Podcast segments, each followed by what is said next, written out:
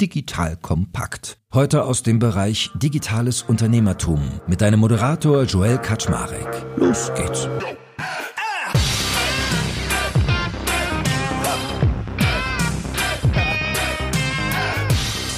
Hallo Leute, mein Name ist Joel Kaczmarek. Ich bin der Geschäftsführer von Digital Kompakt und heute habe ich ein sehr spannendes Unternehmen, was das Kind in mir weckt, nämlich es trägt den Produktnamen Stapelstein. Und ich habe mit meinen beiden GesprächspartnerInnen heute schon im Vorfeld gesagt, okay, wir haben gegrübelt, wie nennt man das eigentlich korrekterweise? Und wir sind zu einem Bewegungsspielobjekt für Jung und Alt gekommen. Also, ihr könnt ja alle mal, während ihr diese Podcast-Folge da draußen hört, in euer Handy eintippen, stapelstein.de euch mal angucken, wie diese Module aussehen. Es sind äh, schöne bunte Steine, die man stapeln kann. Und es ist ein, würde ich sagen, Social-Media-Phänomen, was selbst bis zu mir durchgedrungen ist und die Kinderzimmer dieser Welt erobert, die Kitas dieser Welt, aber vielleicht auch das ein oder andere Büro, Erwachsenenzimmer oder vielleicht sogar auch Leute, die ein bisschen orthopädisch oder so sportlich unterwegs sind. Also darauf bin ich heute neugierig. Wie ist das entstanden? Was ist das eigentlich für ein Produkt? Wie verdient man damit Geld? Wie macht man es bekannter? Und ganz spannend, heute werden wir auch mal darüber reden. Es geht um das Thema auch Verantwortungseigentum. Also die liebe Hanna König, die heute da ist, mit dem guten Stefan Schenk, die beiden Gründer. Die haben nämlich gesagt, das ist hier ein Purpose-Unternehmen und Purpose-Unternehmen sind nicht dafür gedacht, sich dran zu bereichern. Und das will ich mal näher verstehen. Von daher freue ich mich sehr, dass ihr heute da seid, ihr beiden. Moin, moin. Hallo, danke, dass wir hier sein Hallo, dürfen. Ja, fang mal an. Also, wie ist das, wenn ihr jetzt euch auf so einer Cocktailparty wähnt, jemand hat das Handy nicht in der Hand, so wie die Leute, die vielleicht gerade Podcast hören, auf dem Laufband stehen oder sowas, und ihr müsst erklären, was Stapelstein ist. Was genau muss man sich darunter vorstellen? Ja, tatsächlich tue ich mir da immer noch sehr schwer, weil es einfach so vielseitig ist und ich dann manchmal immer noch nicht weiß, wo ich anfangen oder aufhören soll. Was ich sehr gerne mache, ist zu fragen, wer die Person eigentlich ist, woher sie kommt, ähm, ob sie Kinder hat und daran anzusetzen. Denn mit Stapelstein kann man wirklich von klein bis groß ganz fantasievoll und spielerisch in Bewegung kommen. Also für kleine Kinder, aber auch für erwachsene Kinder gedacht. Ja, und bei uns geht es tatsächlich schon vor der Geburt los, nämlich bei den schwangeren Frauen, die damit Geburtsvorbereitungsübungen machen. Bedeutet, Stapelstein begleitet das Kind quasi schon im Bauch und wächst dann mit dem Kind. Die Herausforderungen mit dem Produkt wachsen mit dem Kind und mit dem Interesse des Kindes. So ist es wirklich ein Lebensbegleiter. Und so war auch unser Konzept. Also kein Konsumprodukt, was verbraucht wird oder was dann irgendwann zu Ende gespielt ist, sondern immer wieder neu entdeckt werden darf, je nachdem, was mein persönliches Interesse ist, was für Kinder oder erwachsene Kinder mich umgeben, mit denen ich spielen mag. Und so darf es im Alltag, im Spiel verwendet werden, zu was auch immer man es verwenden mag. Also ich kann es ja sonst mal optisch beschreiben. Ich weiß nicht, ob ihr die noch kennt. Als ich ein Kind war, gab es immer diese kleine, es war so ein Entlein, glaube ich, das hieß Calimero. Das hatte, es war so eine Ente und die hat noch so die halbe Eierschale auf dem Kopf gehabt. Und ein bisschen erinnern mich diese Stapelsteine an so eine halbe Eierschale, vielleicht nicht ganz so tief. Also es sind im Prinzip bunte aus so einer Art Styropor Gummistoff, bis vielleicht mal was zu sagen, wo die genau hergestellt werden. Steine, die man übereinander stapeln kann. Jetzt gibt's Werbung. Aufgepasst, heute möchte ich dir einen unserer Partner vorstellen, der für dich wichtig ist, wenn du einen Börsengang planst und gut abgesichert sein möchtest. Und zwar Risk Partners, einen renommierten und führenden Spezialversicherungsmakler, der sich auf die Absicherung anspruchsvoller Haftungsrisiken im Zusammenhang mit IPOs, Duallistings, SPEC, D-SPEC-Transaktionen und allgemeiner Kapitalmarkthaftung im Rahmen der D&O-Versicherung spezialisiert hat. Um auf dem IPO-Projekt nicht in Haftungsfallen zu laufen, übernehmen die erfahrenen ExpertInnen von Risk Partners die verantwortungsvolle Aufgabe, die Risiken im Zusammenhang mit Prospekt- und Kapitalmarkthaftung zu minimieren und in maßgeschneiderten Versicherungsschutz zu verbriefen. Dabei liegt der Fokus gleichermaßen auf der professionellen Beratung und Platzierung der persönlichen Haftung eures Boards und der Emittentenhaftung sowie anderer wichtiger beteiligter Stakeholder wie Banken und Wirtschaftsprüfer. Erfolgsfaktor von Risk Partners in vergangenen Deals ist das eingespielte Team, das bestens vernetzt ist, auch in internationalen Märkten, um weltweite Versicherungskapazitäten abrufen zu können. So können auch Versicherungssummen von mehreren hundert Millionen Euro ideal strukturiert und prämieneffizient gestaltet werden. Das Team hat bereits Unternehmen aus dem DAX und MDAX-Segment erfolgreich bei Transaktionen begleiten dürfen und hat insbesondere auch Track Record bei zahlreichen Nasdaq-IPOs bekannter deutscher Foreign Filer aus den Branchen Life Sciences und Tech. Wenn ihr also einen Börsengang plant oder auch eine Kapitalaufnahme oder Listing ansteht, meldet euch gerne bei Risk Partners. Dafür habe ich euch unter digitalkompakt.de slash riskpartners in einem Wort geschrieben eine Weiterleitung eingerichtet für alle Fragen zu Risiken und passendem Versicherungsschutz. Und wie immer findest du alle Infos auch auf unserer Sponsorenseite unter digitalkompakt.de slash Sponsoren. Jetzt geht's weiter mit dem Podcast.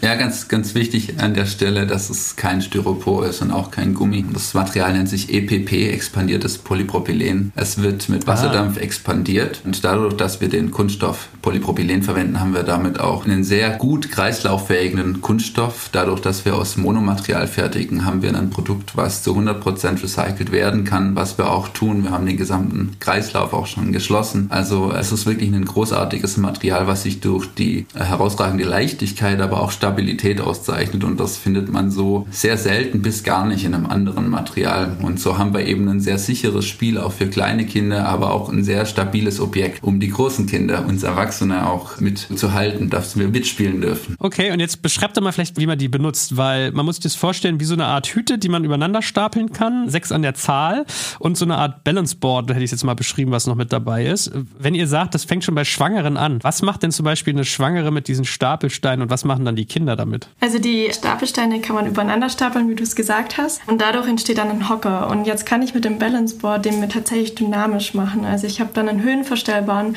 dynamischen Hocker und es ersetzt so ein bisschen oder kann ersetzen den Petsy-Ball oder andere dynamische Hocker. Und damit kann ich dann ganz tolle Beckenbodentrainings machen. Und wir nutzen die tatsächlich auch einfach als äh, Büro, Schreibtischhocker, um da auch in Bewegung zu bleiben. Das ist jetzt so für die Erwachsene und dann kommt natürlich die Bewegungspause, dass man wirklich auch einfach eine Balanceübung macht oder morgen schon beim Zähneputzen einfach auf dem Board steht und mal versucht auf einem Bein mit Augen zu sich drehen dabei. Also da gibt es viele verschiedene Schwierigkeitslevels und die Kids, da ist es wirklich ganz unterschiedlich. Also die Kleinen, die erfreuen sich einfach am Stapeln und Umwerfen, also dieses Ordnung schaffen und wieder zerstören und das kann man ganz oft hintereinander machen oder Sachen drunter verstecken, Sachen transportieren transportieren, dann drüber balancieren, sich die Parcours auch unterschiedlich schwer bauen.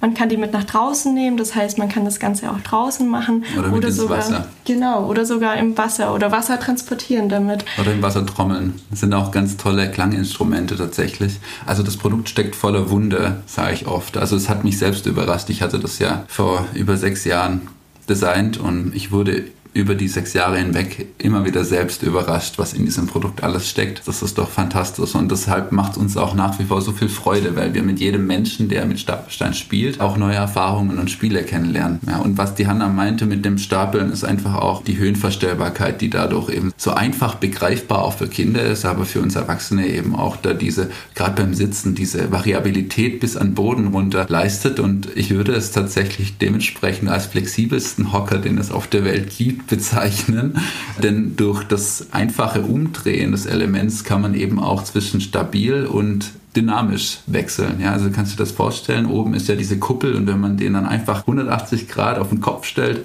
dann ist das plötzlich dynamisch und dann kann man eben oben das Board, unser Balance Board oben draufsetzen. All unsere Produkte sind modular, bedeutet man kann sie miteinander kombinieren. Es ist ein System und so erfreuen sich unsere Kunden eben mit jedem Produkt, was wir auf den Markt bringen, auch, dass ihr bisheriges äh, existierendes äh, Objekt zu Hause sinnvoll erweitert werden kann und wieder neu entdeckt werden darf. Ja, aber es ist wirklich verrückt. Man guckt es an auf der Webseite, denkt, ah, okay, Kinder können es stapeln, können darauf balancieren und man kann irgendwie wild mitspielen. Und in der Tat ist es so, ich beobachte das bei meinen Kindern ganz intensiv, die verstecken alles immer überall drunter und überall drin. Das hat man irgendwie als Erwachsener reduziert, würde ich sagen, nur noch. Aber ist ja faszinierend, weil das stimmt. Ich wäre gar nicht auf die Idee gekommen, sich darauf zu setzen oder dann zu sagen, jetzt drehe ich das mal um und jetzt ist es ein Stuhl, wo ich quasi die ganze Zeit mich aktiv in Bewegung halte. Also es reicht echt, dass man diese sechs Dinger stapelt und hat dann so seine Schreibtischhöhe. Genau. Ja, sechs Stück. Wie, wie groß bist du? 1,72. Ja, perfekt. Also ich würde mal sagen fünf, maximal sechs, so, dann hast du einen perfekten Hocker. Na gut, jetzt bin ich neugierig. Also meine Adresse ist die Krummestraße 58, Freunde der Unterhaltung. Nein, aber Spaß beiseite. Wie seid ihr denn darauf gekommen eigentlich? Also wie kommt man auf die Idee? Ich nehme jetzt mal, ihr seid auch bei den Paar, wenn ich es richtig mitschneidere. Ja, richtig. Genau. Wie kommt ein junges Paar darauf, was auch irgendwie in der Bank sein Geld verdienen könnte oder was man sonst uns als Kindern immer gesagt hat, womit man gutes Geld verdient, solche Stapelsteine aus expandiertem Polypropylen zu bauen, die man zu Stühlen umfunktionieren kann und da quasi ein Geschäft draus zu machen? Ich roll's mal von hinten auf. Es ging uns nie darum, ein Geschäft daraus zu machen. Da kommen wir vielleicht auch nachher noch drauf, wenn wir über Purpose sprechen. Ich starte deshalb auch mit mir, weil das Thema bei mir persönlich begann und ich es in meinem Studium auch entwickelt hatte und habe und, und die Hanna dann zu einem bisschen späteren Zeitpunkt mit dazu kam und diese ganze wunderbare Kommunikation, die uns auch so besonders macht, mit aufgebaut hat. Aber zuallererst war da ein unbefriedigtes Bedürfnis auch in meiner Kindheit und zwar habe ich sowohl in der Kita als auch in der Schule viel zu wenig Bewegungsmöglichkeit gehabt. Ich wurde auch oft äh, still auf dem Stuhl gehalten oder, oder wurde darum gebeten, doch da still zu sitzen. Und die Kinder, die wollen sich und die sollten sich auch bewegen, weil erst durch die Bewegung der ganze Stoffwechsel angeregt wird und das Hirn richtig ins Funktionieren kommt. Denn wir lernen in Bewegung. Bewegung macht uns gesund oder hält uns gesund.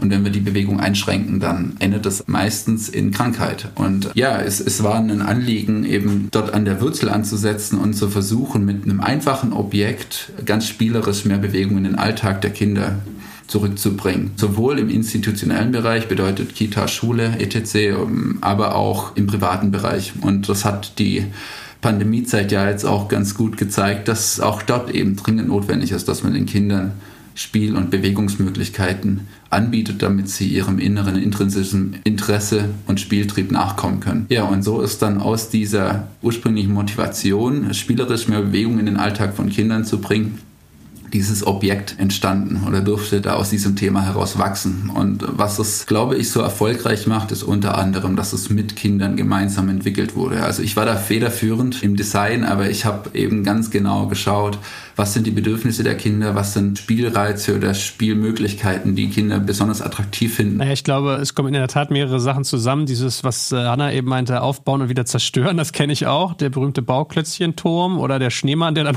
gerne mal umgetreten wird. Dann ist es so simplistisch, also es ist irgendwie einfach, es ist sehr haptisch, es ist bunt. Also ich habe es ja noch nicht in der Hand gehabt, sondern nur mal aus der Ferne gesehen, aber ich glaube, die Oberfläche fässt sich auch schön an. Von daher kann ich mir das schon echt gut vorstellen.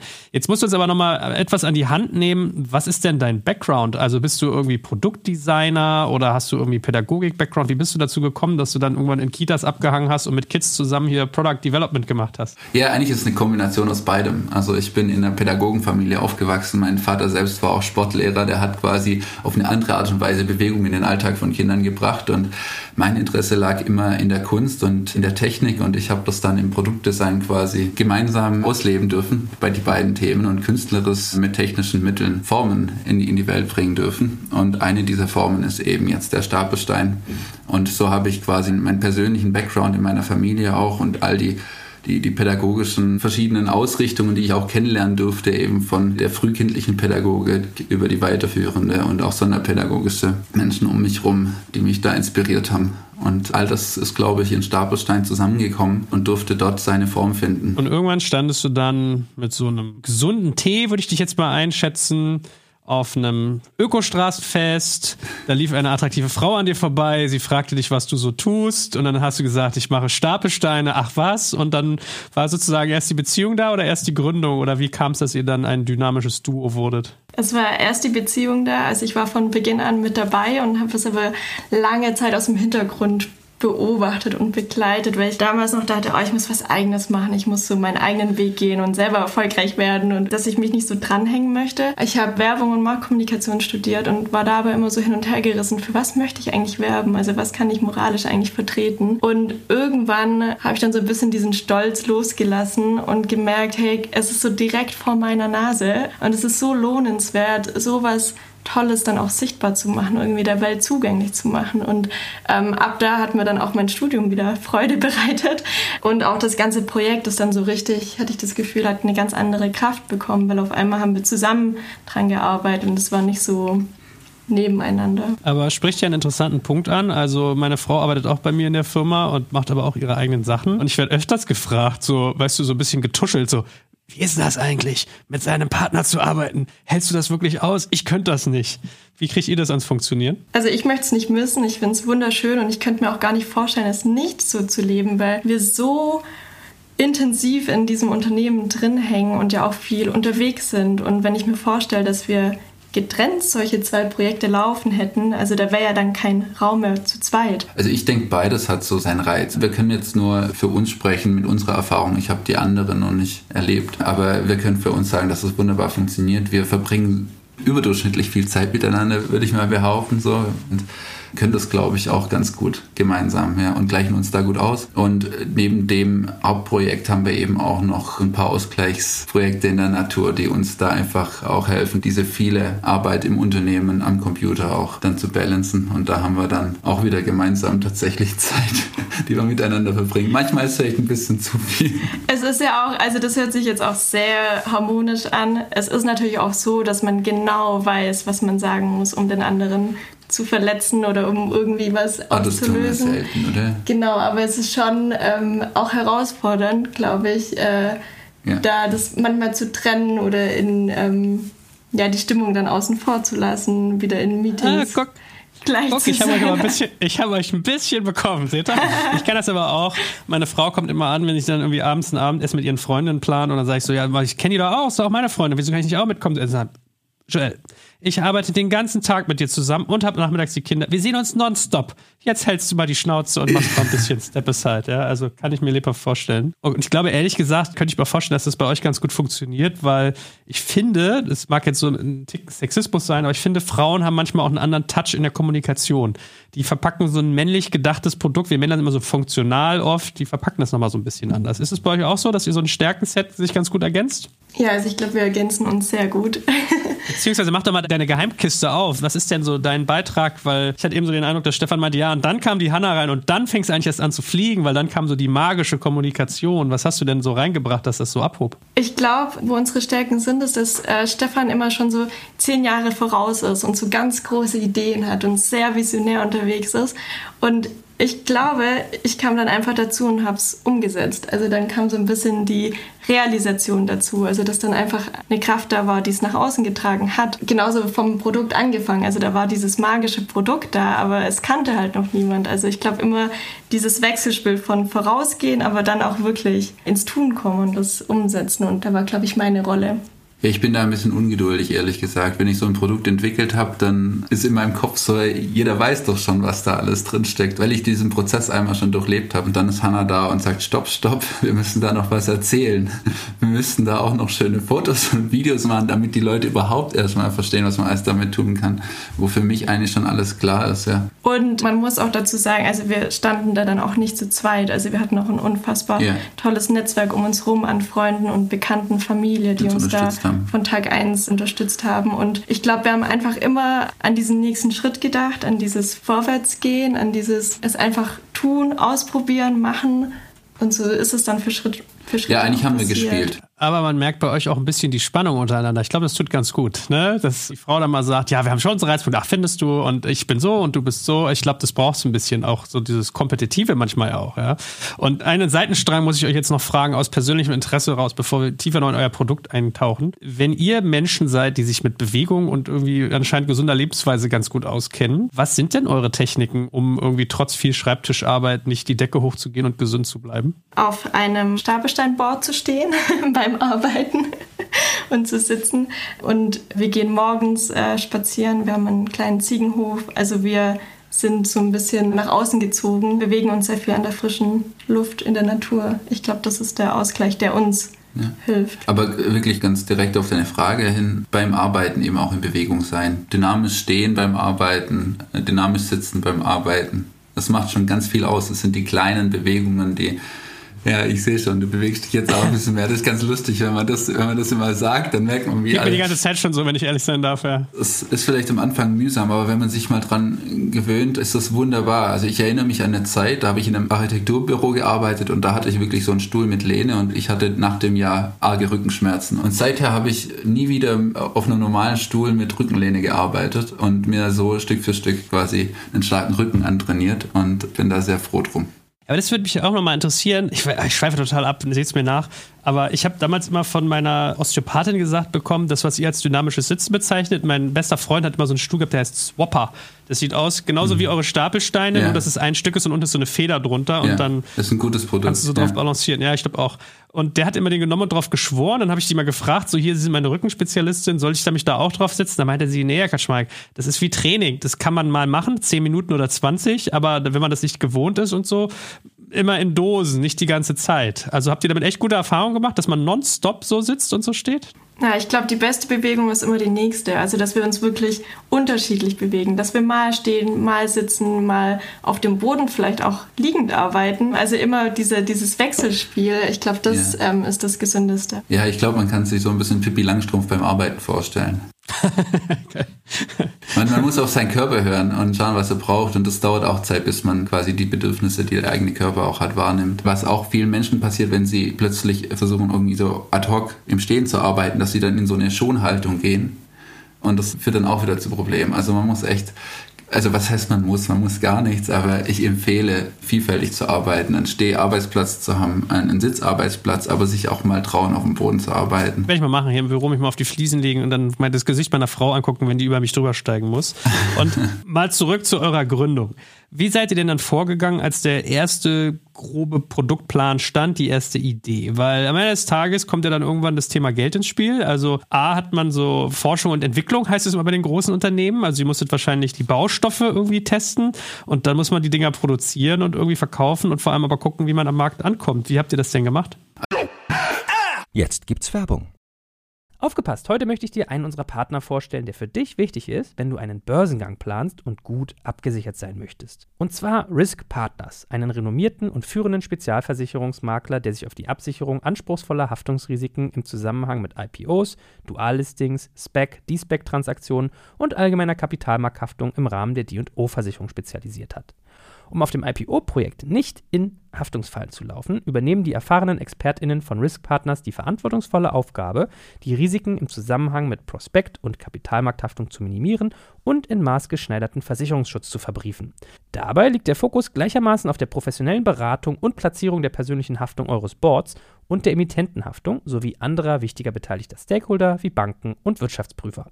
Erfolgsfaktor von Risk Partners in vergangenen Deals ist das eingespielte Team, das bestens vernetzt ist, auch in internationalen Märkten, um weltweite Versicherungskapazitäten abrufen zu können. So können auch Versicherungssummen von mehreren hundert Millionen Euro ideal strukturiert und prämieneffizient gestaltet werden. Das Team hat bereits Unternehmen aus dem DAX und MDAX-Segment erfolgreich bei Transaktionen begleiten dürfen und hat insbesondere auch Track Record bei zahlreichen Nasdaq-IPOs bekannter deutscher Foreign Filer aus den Branchen Life Sciences und Tech. Wenn ihr also einen Börsengang plant oder auch eine Kapitalaufnahme oder Listing ansteht, meldet euch gerne bei Risk Partners. Dafür habe ich euch unter digitalkompakt.de slash riskpartners in einem Wort geschrieben eine Weiterleitung eingerichtet für alle Fragen zu Risiken und passendem Versicherungsschutz. Und wie immer findest du alle Infos auch auf unserer Sponsorenseite unter digitalkompakt.de slash Sponsoren. Jetzt geht's weiter mit dem Podcast.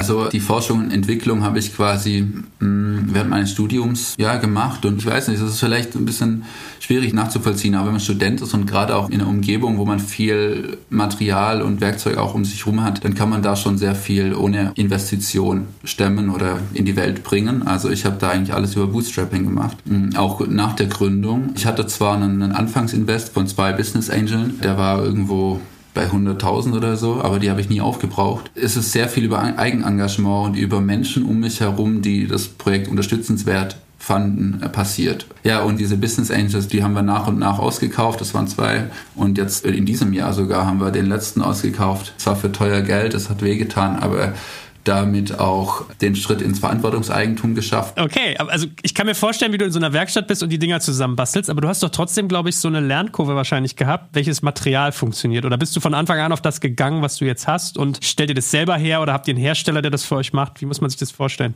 Ja, es war eine lange Reise, eine große Reise mit vielen Umwegen. Es ist tatsächlich zumindest bei mir so, dass wenn ich Dinge gestalte, dass ich am Anfang eine recht zielsichere Intuition habe. Also so, so eine, die Grundform war, wenn man jetzt den ersten Prototyp anschaut, war schon sehr ähnlich zu dem jetzigen finalen Stand. Natürlich lang nicht so ausdetailliert, aber die Grundidee war da und die habe ich mit ganz einfachen, tiefgezogenen Kunststoffplatten quasi gebaut mit Karton und Moosgummi, was ich halt so um mich herum gefunden habe. Und es reichte aber aus, um es mit den Kindern zu testen und da Optimierungen vorzunehmen, in die verschiedenen Iterationsschleifen zu gehen. Und dann begann aber ein großer Umweg, weil ich eben mich gefragt habe, wie kann man diesen primitiven Prototypen jetzt in ein serienreifes Produkt verwandeln. Ja, und da habe ich verschiedene Materialbibliotheken umgedreht und studiert und war zwischendurch bei, bei klassischen Spritzgusstechniken mit, mit anderen Materialien in Kombination und bin dann aber irgendwann auf das Material EPP aufmerksam geworden und habe dort quasi dann recht schnell gespürt, dass diese Leichtigkeit und die Stabilität perfekt zu diesem Thema passt. Und es ist auch ganz witzig, weil dieses Material, da gibt es so ein Forum drüber, ja, so ein Zusammenschluss Interessengemeinschaft, die eben da auch sagen, ja, dieses Material ist perfekt für Spielzeug geeignet, aber es gab zu diesem Zeitpunkt quasi noch kein Spielzeug aus diesem Material. Und dann habe ich mich auf den Weg gemacht, dort den passenden Produzenten zu suchen. Da gab es auch einige Gespräche und da war dann tatsächlich ein Schlüsselerlebnis, als ich bei unserem immer noch heutigen Produzenten da vor der Türe stand und er selbst zu dem damaligen Zeitpunkt äh, noch nicht allzu lange Papa ja, begeisterungsfähig für das Thema und stets auch auf der Suche nach Produkten, die nah am Leben sind, nah am Menschen sind und nicht nur großindustriell im Automotive-Bereich oder ähnlichem dort Anwendung finden. Und gemeinsam mit ihm machen wir das bis heute und er ist wirklich ein wesentlicher und wichtiger Teil dieses Projekts, weil er uns sehr viel Vertrauen geschenkt hat in einer Zeit, in der wir noch ganz geringe Stückzahlen verkauft haben, bis heute, wo wir einer seiner größten Kunden geworden sind. Und mal so ein bisschen Number Crunching, also kannst du mal uns mit hinter die Kulissen nehmen? Wie viel von denen verkauft ihr momentan pro Monat? Wie viele Mitarbeiter habt ihr eigentlich? Was für Märkte bedient ihr mittlerweile? Wo steht ihr denn inzwischen? Also wir sind jetzt ein Team von 25 Personen. Wir sind alle deutschlandweit verteilt und Spanien. also wir arbeiten alle remote. Wir haben jetzt dieses Jahr, die Zahlen übergebe ich gerne. Ja.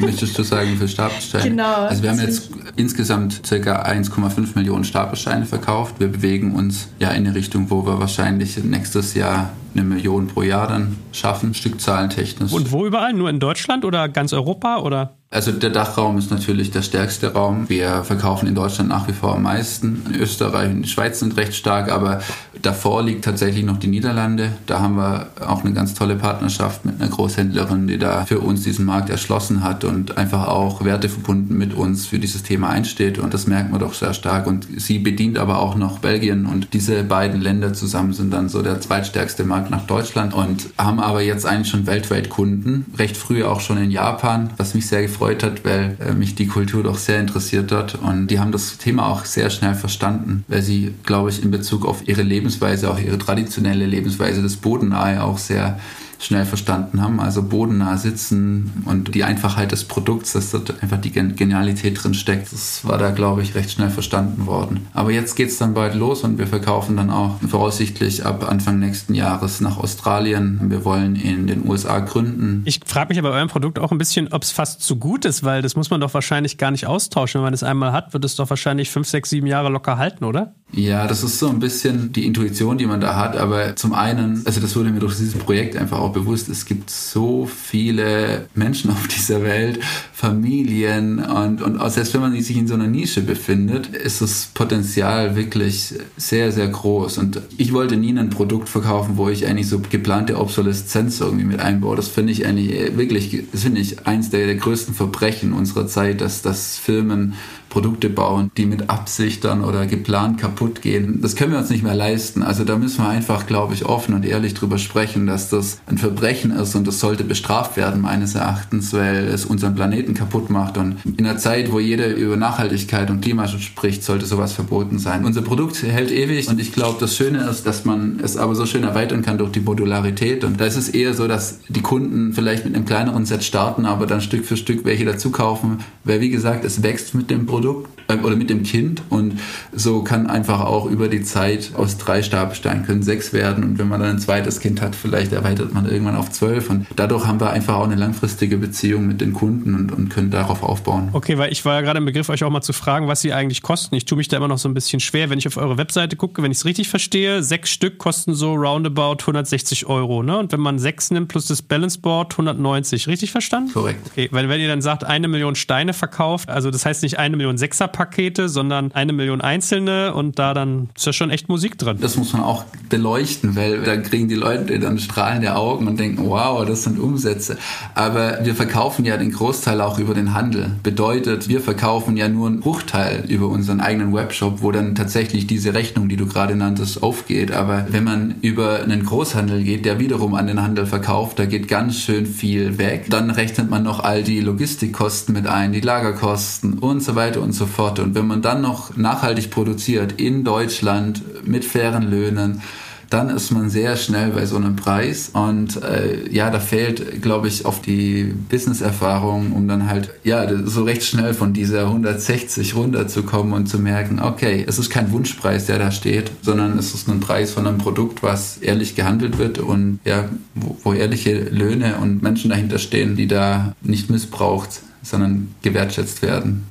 Kann man die Dinger eigentlich aus äh, dann auch recycelten Plastikflaschen herstellen? Mal blöd gefragt, weil das Polypropylen, meine ich, ist doch auch ein Plastikflascheninhalt. Und wenn man es dann aber noch, wie du gesagt hast, erweitert, Geht das eigentlich? Habt ihr sozusagen noch einen Benefit, dass ihr sowas hinkriegt? Wir haben schon die ersten Produkte, wo anteilig alte Fischernetze mit drin sind. Plastikflaschen sind meistens aus PET. Der Deckel ist hin und wieder aus PP, genau. Allerdings haben wir beim EPP wiederum auch spezielle Zusammensetzung. Also theoretisch ist es bestimmt möglich. Ich bin jetzt auch kein Polymerexperte, aber wir geben da stets Impulse auch an die Materialhersteller, also die das Rohstoffmaterial dort produzieren.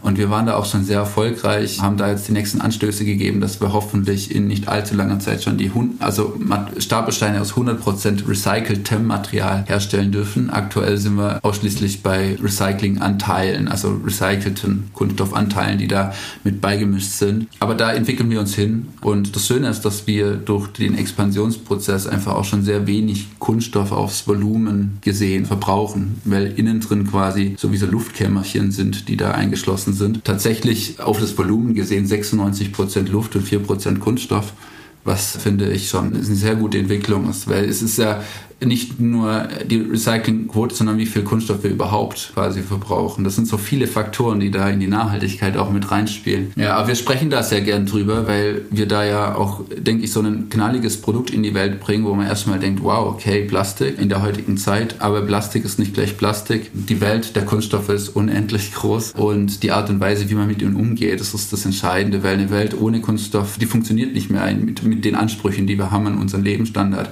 Da muss man nur mal im eigenen Körper runterschauen, aus was die Klamotten gemacht sind, aus was die Schuhe gemacht sind, aus was das Haus gebaut ist. Und oftmals sind es eben auch Bereiche, die man nicht augenscheinlich sehen kann. So, und Hanna, jetzt nehmen wir uns doch mal bitte mit an die Hand. Das muss doch prädestiniert sein, um da auf Instagram und TikTok irgendwie große Welle zu schieben und die ganzen Mama-Bloggerinnen alle irgendwie auf die Seite zu ziehen, oder? Ja, das war tatsächlich ein großer, wichtiger Schritt für uns 2019. Wir waren davor ganz viel auf Messen, haben uns da heißer gesprochen und irgendwie versucht, Staffelstein zu erklären. Und mit dem Eröffnen des Instagram-Accounts, da war es auf einmal so leicht, weil dann konnte man mit Bildern, Videos arbeiten, konnten einfach zeigen, was man alles damit machen kann. Und das war dann total schön, dass dann einfach auch ziemlich schnell von der Community, von echten Familien, Menschen, Kindern uns Videos und Bilder zugespielt wurden und wir das dann wieder veröffentlichen konnten. Und ab da war das so kamen dann so diese Aha-Momente und äh, hat man dann wirklich auch Vertrauen in uns geschenkt, dass es wirklich funktioniert. Und davor haben wir schon lange auch gekämpft, äh, um das irgendwie zu übermitteln, was, was wir uns da alles dabei vorstellen. Und ist es für euch aber ein Marketingkanal, den ihr jetzt auch sozusagen planbar und messbar bespielen könnt, dass ihr sagt, äh, ihr macht irgendwie Influencer-Partnerschaften oder ihr schaltet irgendwie Werbung oder oder oder, weil darum muss es ja vielfach auch gehen. Also es ist planbar und mittlerweile ja auch sehr gut messbar.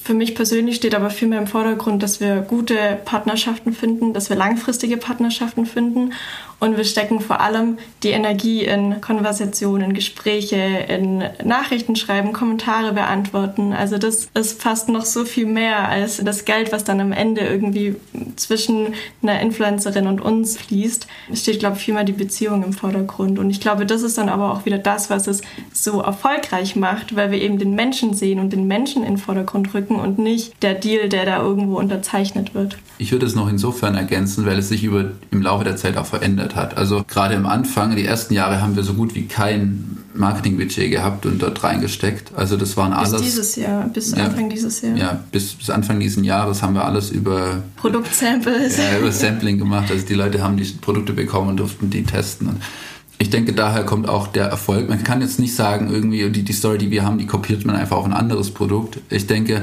es ist vor allem das Produkt, was funktioniert, was am Ende diese Influencer-Kooperationen erfolgreich gemacht haben, weil die authentisch und ehrlich begeistert waren, wie sie ihr Kind damit spielen sehen haben und auch selbst damit ihr Leben bereichern konnten. Und so wurde auch nach der Kooperation im Anschluss immer wieder Bildmaterial von denen erstellt gezeigt, ohne dass wir überhaupt was dazu getan haben, weil es Produkt, das hält, was es verspricht. Und das ist eben selten geworden und begeistert die Menschen dann in dem Moment. Und jetzt sind wir aber an einem Punkt und ich glaube, das ist auch so ein bisschen Wachstumsschmerz. Also jetzt bezahlen wir auch viel in Marketing und das wirft irgendwie so neue auch Fragestellungen mit auf, weil plötzlich so viel Geld auch an die Tech-Riesen fließt, auch in Bezug auf eigene Marketingmaßnahmen, an Google, an Facebook und Co. Ja, und da das Gleichgewicht wieder zu halten, das ist natürlich schwierig. Aber unseren grundlegenden Erfolg, die erste Schwelle haben wir, glaube ich, über das Produkt und das gut funktionierende Produkt, über authentische Beziehungen, wie du es gerade beschrieben hast, aufgebaut.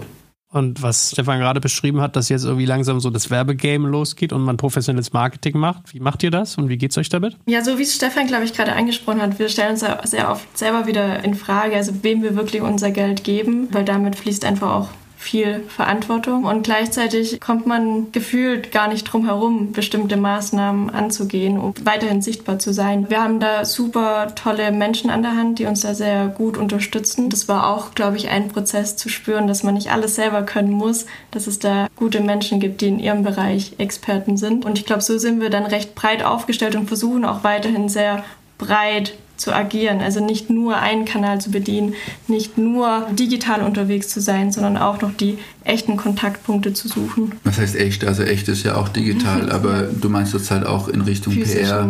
Nee, tatsächlich wieder eine eigene Events zu denken, ja. also spürbar zu sein als Marke, vielleicht sogar wieder oder nicht wieder, sondern in Pop-up-Stores zu denken oder bei der Internationalisierung doch auch wieder auf Messen zu sein, um so diese Basis, dieses Vertrauen in einem ja. persönlichen Gespräch aufbauen zu können. Und jetzt nehme ich mal mit hinter die Kulissen wiederum auf ein neues. Was kommt denn so als nächstes? Oder geht es jetzt erstmal nur darum, euer bestehendes Produkt international zu vermarkten? Denkt ihr an Ausbau im Sinne von Geografie und Menschen erreichen oder denkt ihr an Ausbau im Sinne von Produkt? Beides. Also äh, lange Zeit haben wir gesagt, dass wir bei einem starken Produkt auch den Fokus setzen möchten, weil wir gar nicht der Philosophie hinterher sind, dass jedes Jahr was Neues kommen muss, was dann im schlimmsten Fall noch was anderes ersetzt, sondern vielmehr in diesem modularen System denken, in der Erweiterung, in dem Spielerlebnis, was noch größer und bunter werden darf. Also da wird es nächstes Jahr Neuheiten geben, kleine und große. und äh, gleichzeitig wollen wir aber auch geografisch uns erweitern, weil wir einfach spüren, dass dieses Bedürfnis nach Spiel, nach Bewegung, das ist einfach weltweit da. Also es steckt in uns allen und deswegen ist der Schritt nur logisch, dass wir da auch die Fühler in andere Märkte ausstrecken. Beziehungsweise dem Bedürfnis anderer Märkte nachkommen. Also es ist eher so, dass wir aus allerlei Ländern Anfragen erhalten, sowohl von Händlern, die unser Produkt gern führen wollen, entweder weil tatsächlich ein Kunde bei denen dann nachgefragt hat, ob die das nicht führen möchten, oder eben direkt von den Kunden bei uns über Instagram und Co., die uns anschreiben und fragen, ob sie es direkt über uns beziehen können oder wie, wie sie denn an das Produkt rankommen. Weil wir halt mittlerweile äh, so globalisiert sind und äh, alles überall einsehbar ist und, und gerade unsere Zielgruppe da, glaube ich, sehr affin und neugierig im Netz unterwegs ist, um eben für die Familie da die, die passenden ja, Begleitobjekte zu suchen. Habt ihr nicht eigentlich manchmal Angst gehabt, dass euch die Idee auch geklaut wird? Weil Patentierbar wird es ja wahrscheinlich nicht sein. Und wenn dann irgendein Riese um die Ecke kommt, der das quasi in die Regale stopft zum Drittel des Preises. Ja. Jetzt kommt ein kleiner Werbespot. Aufgepasst! Heute gibt's Werbung in eigener Sache. Wir wollen dich nämlich besser kennenlernen, weil viele hören Woche für Woche unseren Podcast und dabei wissen wir gar nicht immer, wer genau diese Leute sind. Und natürlich wollen wir ja aber wissen, wer du bist, um unseren Inhalt auch an deinen Interessen ausrichten zu können. Und um das zu ändern, habe ich eine Umfrage vorbereitet. Dort kannst du uns erzählen, wer du bist und wofür du dich interessierst. Und was du davon hast, naja, ich meine, je besser wir dich kennen, desto besser können wir unseren Podcast an deine Bedürfnisse anpassen. Und dann spreche ich auch keine Werbung mehr für Penispuppen und Online-Casinos ein, wo dich womöglich ganz andere Dinge interessieren. Nein, kleiner Spaß und trotzdem, du tauscht fünf bis zehn Minuten deiner Zeit gegen viele Stunden noch bessere Unterhaltung und Tiefenwissen in der Digitalwirtschaft. Klingt für mich nach einer Win-Win-Situation und geh doch also daher mal auf die Seite digitalkompakt.de/slash Umfrage. Fülle diese nach bestem Wissen und Gewissen aus und freue dich in Zukunft auf noch besseren Content auf Digital Kompakt. Ende der Werbung.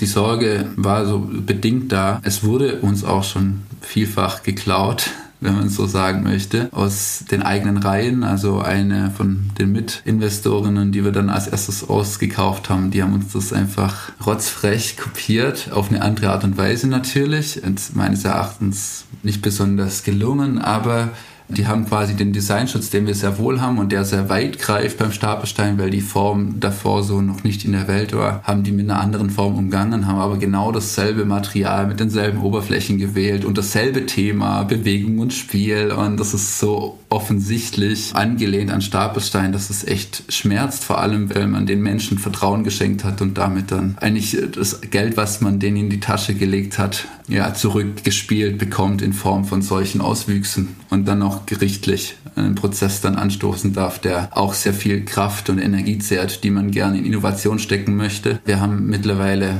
auch zahlreiche Kopien in China, da gehen wir auch dagegen vor, bisher sind wir sehr erfolgreich in unseren Prozessen. Wir hatten jetzt schon eine Kopie, die bei Aldi gelandet ist, die haben wir auch verdrängt bekommen. Also es ist sehr mühsam, aber wir können unsere Form sehr gut schützen, da sie so neuartig war. Es gab aus diesem Material in dieser Form und mit dieser Form auch aus anderen Materialien nichts, was dem gleichkommt. Und da hat man einen sehr guten und weiten Schutzraum, der, den wir da auch verteidigen. Und ich möchte noch ergänzen, dass es uns da gar nicht darum geht, dass wir da unseren Stolz irgendwie haben und, und sagen, außer uns darf es nichts geben, sondern vielmehr, dass wir da auch unsere Partnerschaften schützen. Also, dass wir da wirklich schauen, dass wir dieses faire und langfristig gedachte System, dass wir das lebendig halten und aufrecht halten. Und wenn dann eben ein Kopieprodukt kommt, was nicht unter fairen Bedingungen hergestellt werden kann, also was einfach ja, ja irgendwo muss da ist. gespart werden. Genau, dass ja. wir sowas einfach nicht zulassen können. Aber wenn jetzt mal andere Menschen draußen zuhören, ich sage ja den Leuten immer, Ideen sind nichts wert, sondern nur Umsetzung. So. Und das ist ja bei euch eigentlich auch ein bisschen so. Ne? Ihr habt quasi eine tolle Umsetzung gefunden in der Form, in dem Material, in dem, wie ihr es verkauft und so weiter. Was hat es denn aber mit euch gemacht? Also wie habt ihr das denn emotional verarbeitet bekommen und auch kräftemäßig sich auf so einen Nebenkriegsschauplatz irgendwie konzentrieren zu müssen? Ja, ich glaube, der Nebenkriegsschauplatz, der besteht bei uns schon länger, weil wir auch ähm, mit den Investoren den Ausstieg vorangetrieben haben. Also ich glaube, wir sind es ein Stück weit weit gewohnt, dass es auch noch so einen zweiten Raum gibt, wo man vielleicht auch eher unangenehmere Sachen machen sollte. Und gleichzeitig, glaube ich, haben wir mittlerweile so ein unfassbar starkes Team, dass wir wissen, die halten uns den Rücken frei. Also wir können uns auch da die Zeit nehmen, um das zu bearbeiten. Und ich glaube, solange man dieses weiter entfernte Ziel im Blick behält, dass es ja für was Gutes ist und es sich lohnt zu kämpfen und das auch mal kurz auszuhalten oder durchzuhalten, ich glaube, das also schenkt mir persönlich da viel Mut und Kraft. Ja. ja, aber am Anfang war es sehr schmerzhaft. Ich erinnere mich, also für mich war es ein unglaublich wertvoller Prozess. Ich bin so dankbar auch um all die Kopien, weil es mich als Person weitergebracht hat. Ich war zu Beginn des Projekts zu sehr mit diesem Produkt verbunden. Ich habe das zu, also so fast als Nebenverkörperung meines Selbst irgendwie gesehen und dann schmerzt es direkt, wenn jemand dort, also das Produkt nicht versteht und dann denkt, man nimmt dasselbe Material und macht eine andere Form und dann, aber die Genialität liegt darin, Material und Form harmonisch zusammenzubringen, dass es sich gegenseitig unterstützt und deshalb schütze ich das auch so gern, weil ich Produkte, also ist so ein Thema für sich, Originalität und gutes Produktdesign, wo einfach Form und Funktion in Harmonie treten, wo Materialität einfach an der richtigen Stelle wirkt. Und es tut dann weh, wenn Kopien aufkommen. Aber man lernt, oder ich lernte über die Zeit einfach auch, mich zu distanzieren und das so ein Stück weit sachlicher zu sehen und auch als Spiel, auch hier wieder als Spiel. Wir haben hier einen Mitspieler am Markt und jetzt gucken wir, welche Mittel wir zur Verfügung haben und dann entscheidet am Ende einfach auch das Recht, was wir alle hier in dem Land teilen und da möchte ich mich auch gar nicht drüber hinweg erheben. Also so wie dann entschieden wird, das akzeptieren wir auch auch. Wir, gehen den Weg so, wie wir es fühlen, aber letzten Endes entscheidet dann auch ein Gericht über solche Fälle und dann sind wir okay damit, so wie dann entschieden wird und gehen unseren Weg. Und letzten Endes möchten wir uns gar nicht zu sehr damit aufhalten, sondern mit der Innovation. Deshalb kommen jetzt bald auch die nächsten Formen und vor allem auch mit der Qualität, die einfach bei uns herausragend ist und die Benchmark in Bezug auf EPP. Insofern, wir streben nach bestmöglicher Qualität, Innovation und da sind wir mit Sicherheit denen, die uns kopieren, immer einen Schritt voraus. Genau, lasst uns doch darüber mal sprechen. Also eure Investorensituation war eigentlich die, dass ihr zwei Business Angels hattet, hattet ihr gesagt. Der eine euch sogar kopiert hat oder die eine und am Ende des Tages ihr die beide rausgekauft habt. War das von Anfang an so geplant oder was war denn eigentlich mal so eure ursprüngliche Vision? War der Gedanke eher zu sagen, ihr macht im klassischen Fall quasi eine Firma auf mit Wachstum, holt euch Geld rein, kauft die irgendwann raus über einen Exit und habt dann auf dem Weg gemerkt, ach nee, eigentlich möchten wir das mehr purpose-driven machen oder wie war so eure Genese da? Ehrlich gesagt, rückblickend verstehe ich so deine Frage zu 100 Prozent, aber damals wusste ich noch überhaupt nichts von Exit-Strategien und irgendwelchen anderen Strategien, wie man Business startet. Ich habe nämlich das Unternehmen gegründet, weil es der einzige Weg war, um diese Idee an den Markt zu bringen. Und diese Business Angel waren quasi für mich zu dem damaligen Zeitpunkt der Kanal, um Know-how reinzukriegen, wie man eine Firma gründet und wie man das Grundsetup da aufbaut. Aber stets mit dieser Hoffnung und dem Vertrauen in das Gute. Und das habe ich auch bis heute nicht abgewandt, trotz dieser Erfahrung. Ja. Und ja, als dann eben die ersten Gewinne nach den ersten, ja, wahrscheinlich drei Jahre waren es so, anfielen und diese Gewinne nicht reinvestiert wurden oder vorgetragen wurden, um die dann ja in das Wachstum zu investieren und in das Thema, bin ich doch aufgewacht und wurde hellhörig und habe dann eben gemerkt, dass diese anderen beiden wohl doch irgendeine Strategie, die da in den Lehrbüchern steht, verfolgen. Und das war dann erstmal so der erste Moment auch mit solchen Gedanken und mit solchen Ideen. Für mich war es von Anfang an Purpose getrieben.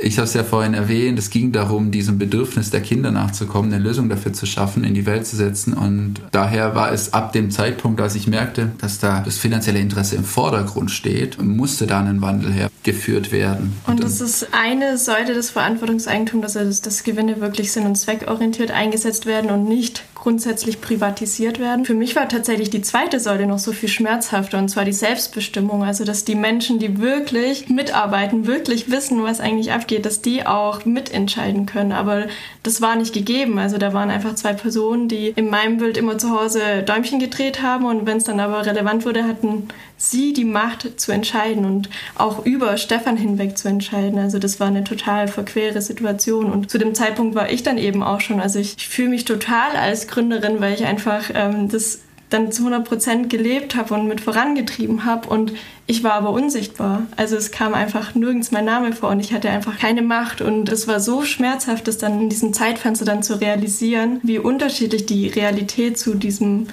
Rechtskonstrukt im Hintergrund gestaltet war. Und ich kann nur für mich sprechen, aber das war so ein Schlüsselmoment, als wir dann die Purpose Economy kennenlernen durften und die uns dann auch in diese Reise jetzt begleitet haben, dass wir das aber geschafft haben. Was ihr da beschreibt, also ich persönlich glaube ehrlich gesagt nicht an Selbstbestimmung von allen Mitarbeitenden, falls das damit gemeint ist. Ich bin immer der Meinung, es muss irgendwie eine klare Spitze geben, eine Führung und jeder in seinem Bereich. Aber ich glaube nicht, dass eine Firma eine Basisdemokratie sein sollte. Oder habe ich euch falsch verstanden? Das muss es nicht zwingend bedeuten. Also so leben wir das im Moment auch nicht. Aber dass zumindest das, was gelebt wird, übereinstimmt mit dem, was niedergeschrieben genau. wird. Also Hanna hat de facto die Firma mit mir geführt und gestaltet, war formell aber nirgends mit irgendeinem Stimmrecht betraut und es hat de facto nicht dem Wirken in der Firma entsprochen, was da formell niedergeschrieben war, sondern da waren im Hintergrund Menschen, die eine, ein Stimmrecht und eine Macht hatten, die aber de facto vom Operativen überhaupt keine Ahnung hatten. Und Verantwortungseigentum hat erstmal nichts mit der Organisationsstruktur dann zu tun. Das muss man schon voneinander trennen.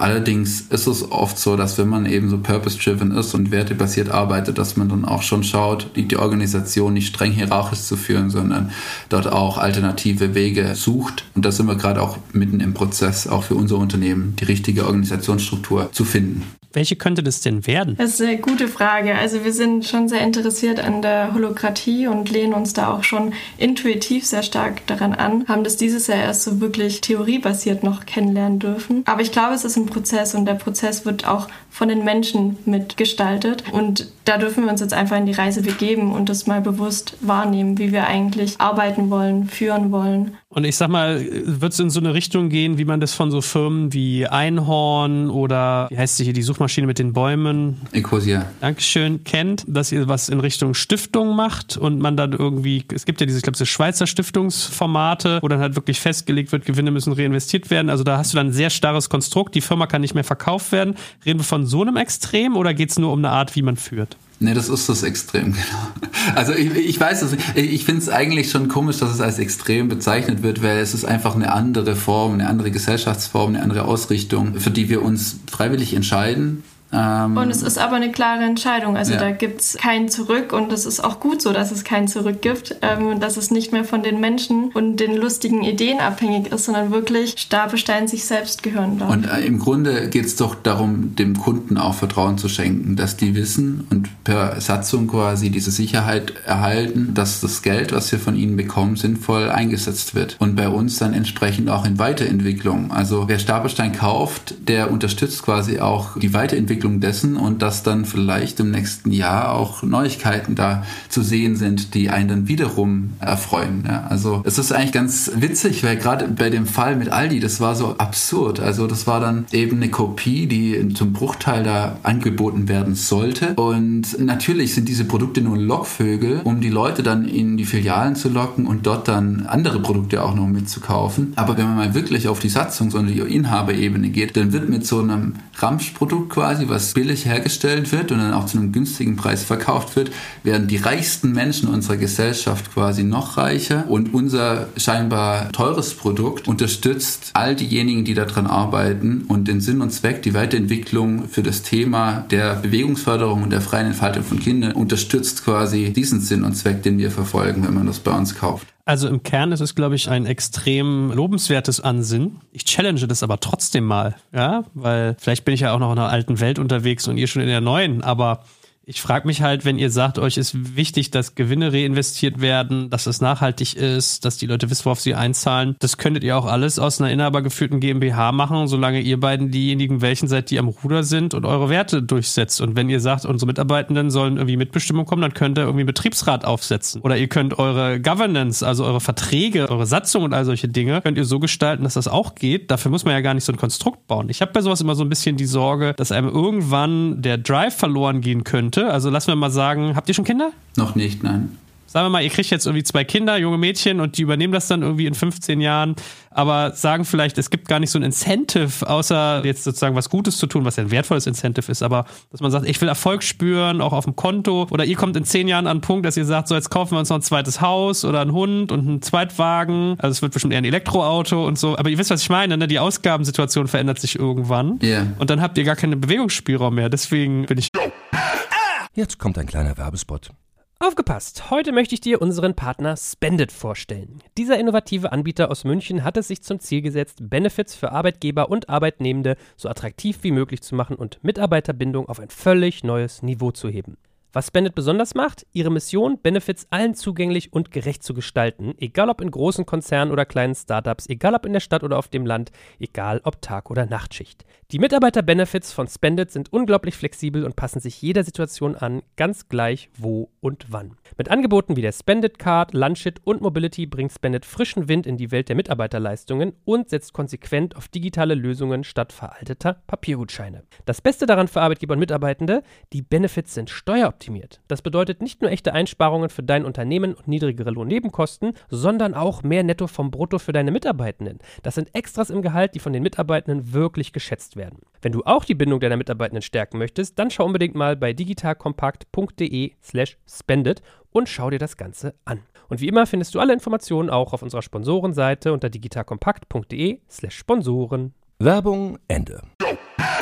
Mal so. Ja, es würde gehen. Könnte man so machen und machen sicher auch viele. Schon richtig, richtig gut. Die Sorge, die ich da habe, ist, dass es dann immer noch abhängig ist von unseren lustigen Ideen. Und wenn wir sagen, ah nee, jetzt wollen wir halt doch die Villa und doch noch das und hier und wir machen alles wieder anders, dann können wir das entscheiden und haben weiterhin die Macht mit dem neuen Konstrukt ist es unabhängig von uns, von unseren Ideen. Also dann ist es einfach wirklich festgeschrieben, egal was kommt, ist es da. Und das bedeutet ja nicht, dass wir uns keine guten Gehälter zahlen dürfen, dass wir nicht gewinnbeteiligt sein könnten, sondern dass es einfach unabhängig ist von uns, von uns als Menschen. Und da auf den nächsten Part auch nicht automatisch unsere Kinder Stapelstein erben werden, weil wer weiß, vielleicht wollen die Rennfahrer und ähm, Landwirt werden und haben gar kein Interesse, das Unternehmen weiterzuführen, würden das aber vielleicht machen, wenn da halt richtig viel Geld fließt.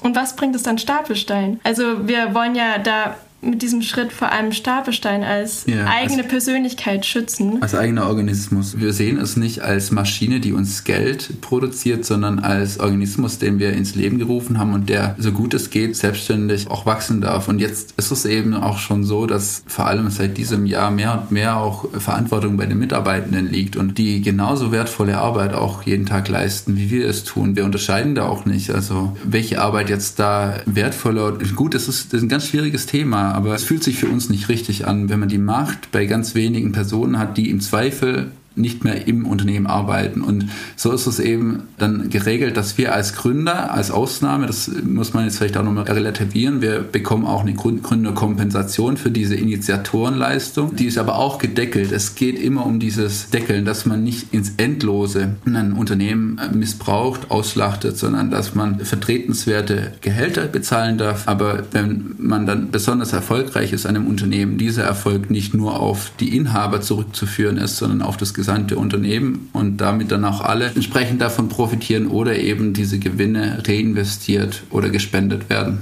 Bin ich ein bisschen frech, wenn ich als Hypothese formuliere, dass ihr euch selbst nicht vertraut? Ich finde es nicht frech, die Frage. Ich glaube, es hat etwas mit Selbstschutz auch zu tun, aber es hat auch damit zu tun, dass man jetzt schon die Weichen für die Zukunft legt. Weil Verantwortungseigentum auch viel für Nachfolge, also in Bezug auf Nachfolgeregelung leistet. Dass man da eben nicht dieser Versuchung nachgeht, ja, die, Nachfolge zwanghaft in, in der eigenen Familie zu suchen. Das kann sein. Es liegt auch auf der Hand, weil die eigenen Kinder so nah an einem Unternehmen sind und da auch häufig eine Begeisterung entwickeln, dass sie es weiterführen. Und das ist überhaupt nicht ausgeschlossen. Aber es muss nicht sein. Und wenn dann schon mal dieser Cut da ist und man sagt, mit diesem Erbe oder mit dieser Übergabe geht nicht automatisch dieses endlose, unbegrenzte Vermögen über, sondern es geht darum, wirklich dem Unternehmen verbunden zu sein, eine Verbundenheit zu spüren, zu dem Sinn und Zweck des Unternehmens, dann ist es die geeignete Person. Ich habe immer nur Angst, ob dadurch Incentivierung verloren geht. Also lassen wir mal sagen, ihr habt in 10 Jahren oder 15 Jahren eine neue Idee oder wollt nach Gomera auswandern und jetzt muss irgendwie Nachfolger oder Nachfolgerin gefunden werden. Gibt es trotzdem noch eine Incentive-Struktur, das zu machen, wenn die wirtschaftliche Upside sozusagen so hart limitiert ist? Die Incentivierung ist das Arbeitsumfeld, was wir bieten und eben diese Sinn- und Zweckorientierung. Ich hoffe, dass wir auch in Zukunft Mitarbeitende im Team haben, die aus Begeisterung und aus dem Interesse an dem Thema für und mit uns arbeiten und nicht aus rein finanziellem Interesse also ich finde, wie gesagt, man kann eigentlich kann man ja nichts gegen sagen. Es ist ja wertvoll als Einstellung zu sagen, wir betrachten das als Organismus, was ich auch echt interessant finde, habe ich noch nie gehört und wollen den schützen, so ein bisschen wie manche Leute sagen ja, ich habe drei Kinder, zwei leibliche und eine Firma, ne? so da geht's ja so ein bisschen fast hin. Ja. Ich frage mich immer nur so, warum dürft ihr daraus nicht fett auscashen zum Beispiel? Weil vielleicht ist es sogar gut, wenn bei euch viel Cash landet, weil ihr dann vielleicht eine neue Firma noch eine zweite anschiebt oder noch eine dritte oder noch eine vierte. Also vielleicht ist es gar nicht so übel, wenn bei Menschen wie euch, die so tolle Werte in die Welt tragen, äh, viel Geld liegt. Deswegen beschäftigt mich der Gedanke so. Aber ich ertappe mich dabei, dass ich auch ein bisschen wie ein alter kapitalistischer weißer Mann klinge. Von daher.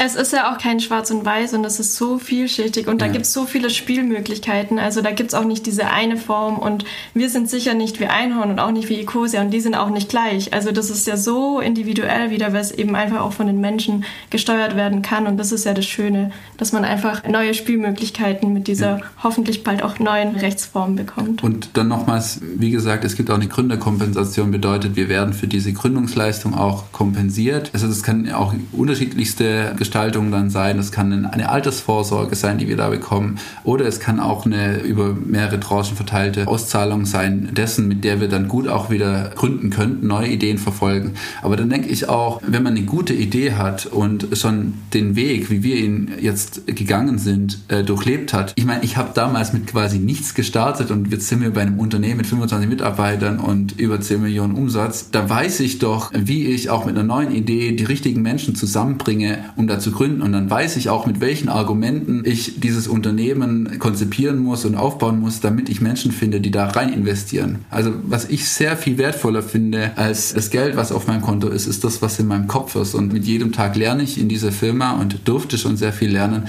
Und das ist eigentlich das wirklich wertvolle Kapital, was sich anspart oder anstaut oder ausbaut und weiterentwickelt. Na, mega. Ihr beiden beiden. Also, es war mir ein großes Vergnügen, euch kennenzulernen und auch die Idee dahinter und vor allem eure Philosophien. Ich finde das sehr, sehr wertvoll und drücke euch ganz fest die Daumen, dass auch weiterhin nicht nur fleißig Steine, sondern auch Kapital gestapelt wird. Am liebsten natürlich das Geistige, was du gerade erwähnt hast und drücke euch ganz, ganz fest die Daumen. Von daher ganz, ganz herzlichen Dank für euer Vertrauen und auch die Zeit. Vielen, Vielen Dank, Joel. Hat mir richtig viel Spaß gemacht, mit dir zu sprechen.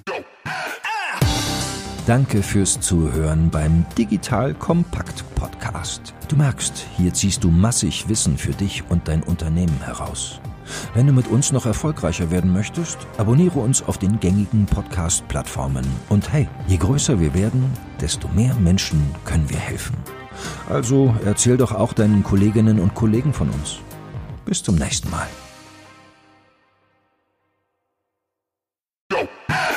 Jetzt kommt ein kleiner Werbespot.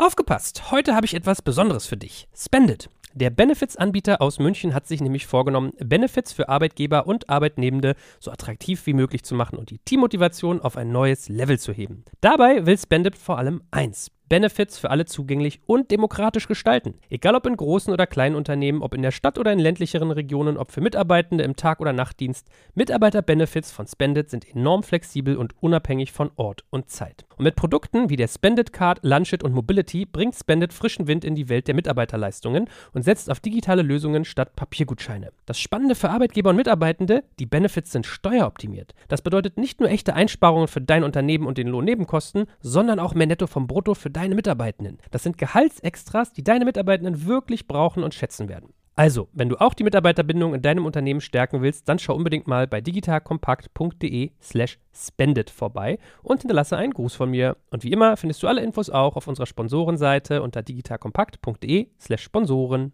Werbung Ende.